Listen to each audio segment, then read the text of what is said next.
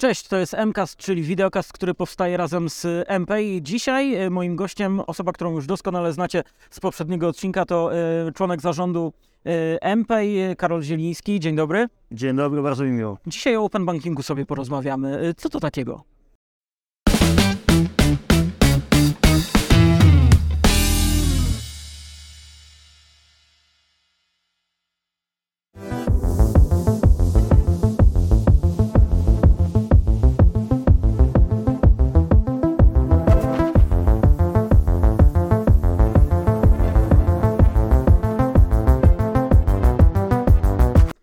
Open banking to jest koncepcja związana z tak naprawdę otwartą bankowością. Czyli krótko mówiąc, jest to koncepcja, która umożliwia bankom udostępnienie informacji o rachunkach bankowych, tak naprawdę dostęp różnego rodzaju instytucjom finansowym do rachunków bankowych prowadzonych w tych bankach.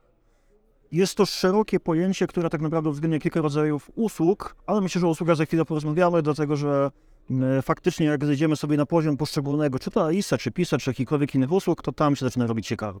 No to możemy przejść od razu faktycznie, e, żebyśmy też wytłumaczyli naszym e, widzom, którzy nas na pewno teraz oglądają, e, i o PISie, i o AISie, e, co to takiego też, e, bo, bo, bo wiemy, że też w odniesieniu do open bankingu to ma e, ogromne znaczenie. Super. PIS to jest tak naprawdę skrót od Payment Initiation Service, czyli krótko mówiąc usługa, która umożliwia realizowanie przelewów bankowych bezpośrednio z rachunku bankowego. Znamy już jako Polacy tak naprawdę metodę płatności, którą jest Pay by Link, czyli tak naprawdę metoda, która umożliwia dokonanie szybkiego, bezpiecznego przelewu bankowego z konta na konto, często oferowany przez różnego rodzaju prowajderów płatności z Polski. PIS jest trochę następcą tego całego formatu paybackingowego, y, który to umożliwia tak naprawdę jeszcze bezpieczniejsze, jeszcze szybsze zainicjowanie płatności bezpośrednio z konta bankowego płatnika. AIS z kolei jest trochę odwrotnością tego, czyli tak naprawdę Account Information Service, czyli krótko mówiąc usługa, która umożliwia dostęp do rachunku bankowego, usługa, która umożliwia dostęp do historii transakcji na rachunku bankowym, tak naprawdę usługa, która bardzo często służy do dokonania scoringu klienta, do przejrzenia jego historii transakcji, do ocenienia, czy ten klient jest bardziej, mniej bezpieczny, czy robi tego rodzaju transakcje, czy innego rodzaju transakcje. Często też usługa wykorzystywana do chociażby potwierdzania tożsamości, czy weryfikowania przelewów przychodzących do, od kontrahenta. Także te dwie usługi to jest tak naprawdę core, bym powiedział, otwartej bankowości dzisiaj, czyli open bankingu, PIS i ALIS. Jedna służąca do inicjacji transakcji, druga do dostępu do historii na rachunku danego I generalnie można tak powiedzieć, że jest to jeszcze prostsza wersja właśnie tych e, systemów płatności, z którymi wszyscy mamy do czynienia, na przykład płacąc, e, nie wiem, w sklepach internetowych, czy za różne inne usługi, na przykład w MPay, e, e, e, w ten sposób? Myślę, że tak. Myślę, że można spokojnie tak to ująć, aczkolwiek ja bym powiedział, że to jest rozszerzenie tego, co było wcześniej. Czyli tak naprawdę faktycznie, jeżeli spojrzymy na PISA, jeżeli spojrzymy na tą usługę inicjacji transferu, jest to bardzo zbliżona usługa do tego, co było wcześniej, zdane właśnie pod nazwą Pay by Link. De facto jest to bardzo podobny użytkownik, który nie do końca wie, czego ma szukać na stronie banku po przekierowaniu na stronę tego banku, nawet nie zauważy specjalnej różnicy. Jest to dla merchanta, czyli dla odbiorcy płatności, na pewno tańsza metoda płatności niż, e, niż Pay by Link, aczkolwiek z punktu widzenia płatnika niespecjalnie się różni. Myślę, że AIS, czyli ta usługa, która daje dostęp do rachunku, to jest faktyczne rozwinięcie tego, co można, co można zrobić w pomocy Coś więcej niż znamy też.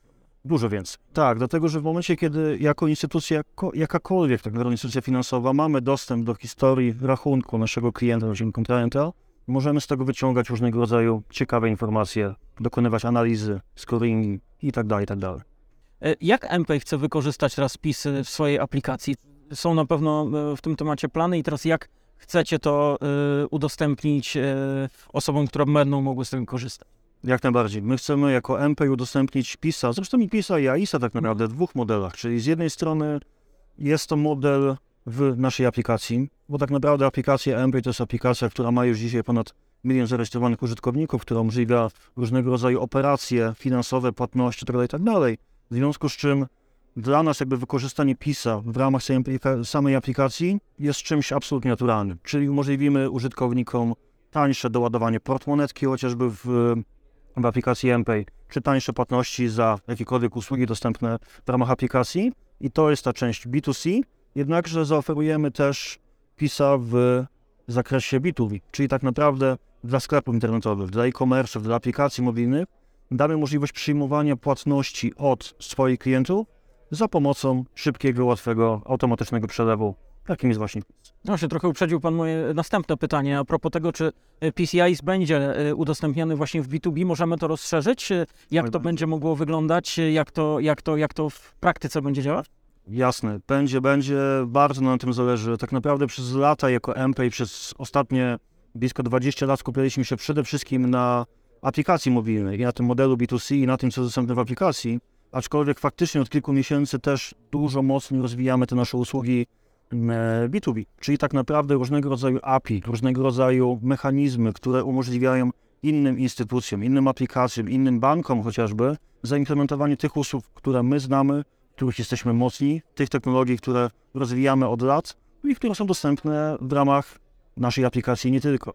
Czyli tak naprawdę umożliwimy chociażby różnego rodzaju podmiotom możliwość przyjmowania płatności od swoich klientów w sposób szybki, bezpieczny, przyjemny.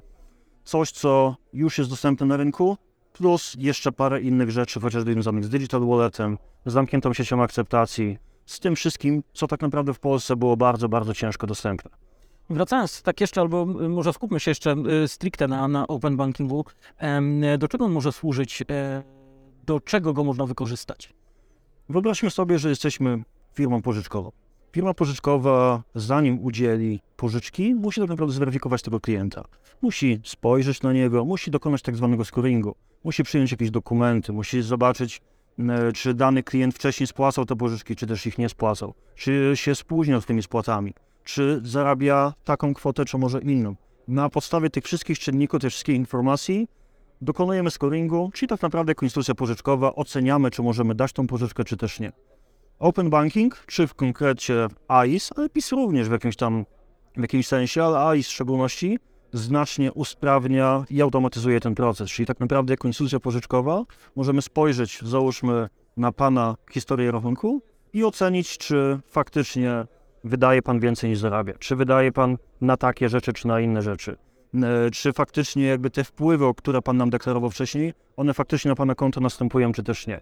Tak naprawdę możemy dokonywać różnego rodzaju analiz scoringowych, które pozwolą nam ocenić, czy jest Pan wiarygodnym, potencjalnym pożyczkobiorcą, czy też nie.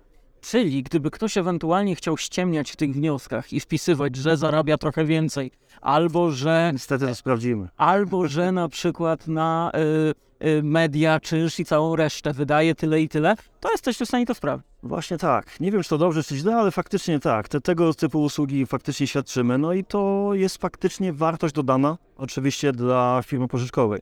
No ale równie dobrze możemy sobie wyobrazić firmę ubezpieczeniową, czy możemy sobie wyobrazić jakąkolwiek inną firmę, która z jakiegoś powodu chce chociażby zweryfikować wiarygodność kontrahenta, z którą współpracuje. Tak, możemy sobie wyobrazić dość, myślę, łatwo sytuację taką, gdzie jesteśmy zwykłą firmą B2B i chcemy sprawdzić, czy ten kontrahent, któremu będziemy świadczyć usługi, które to będą nas kosztowały bardzo dużo pieniędzy, czy jest faktycznie wiarygodnym kontrahentem, czy też nie. Możemy sprawdzić, czy faktycznie on ma te pieniądze, które później będzie musiał nam zapłacić na fakturze za realizację warto w ogóle wchodzić w taką współpracę. Dokładnie tak. Y, Jakieś ciekawe wdrożenia open bankingu w Polsce? Coś y, panu przychodzi do głowy? Wie co, to jest bardzo dobre pytanie, bo tych wdrożeń jest bardzo dużo, aczkolwiek większość z nich jest kompletnie niewidoczna. I to jest najciekawsze w tym wszystkim.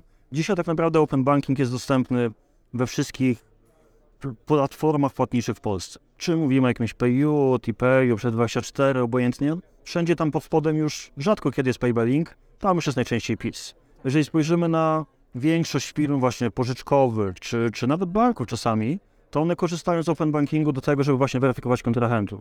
Bardzo ciekawym trendem, mniej więcej chyba rok temu było, kiedy różnego rodzaju banki w Polsce ogłaszały, że z poziomu ich interfejsu bankowego, czyli załóżmy, że ja mam konto bankowe w banku X, mogę mieć z poziomu tego samego interfejsu, tego samego konta, dostęp do historii transakcji z innych rachunków. Mogę sobie podpinać inne konta bankowe z innych banków, po to, żeby mieć w jednym miejscu tak naprawdę panel do zarządzania wszystkimi swoimi pieniędzmi.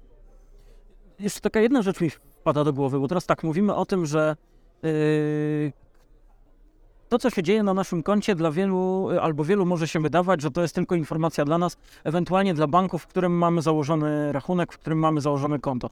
Okazuje się, że niekoniecznie. I teraz Mhm. pytanie o ICE, czy to jest bezpieczne? No bo to są y, dane takie, no dosyć już konkretne, o konkretnej osobie, Bardzo. o konkretnym użytkowniku, Tak którego możemy prześwietlić pod względem finansowym e, no, bardzo konkretnie, jak stwierdziliśmy.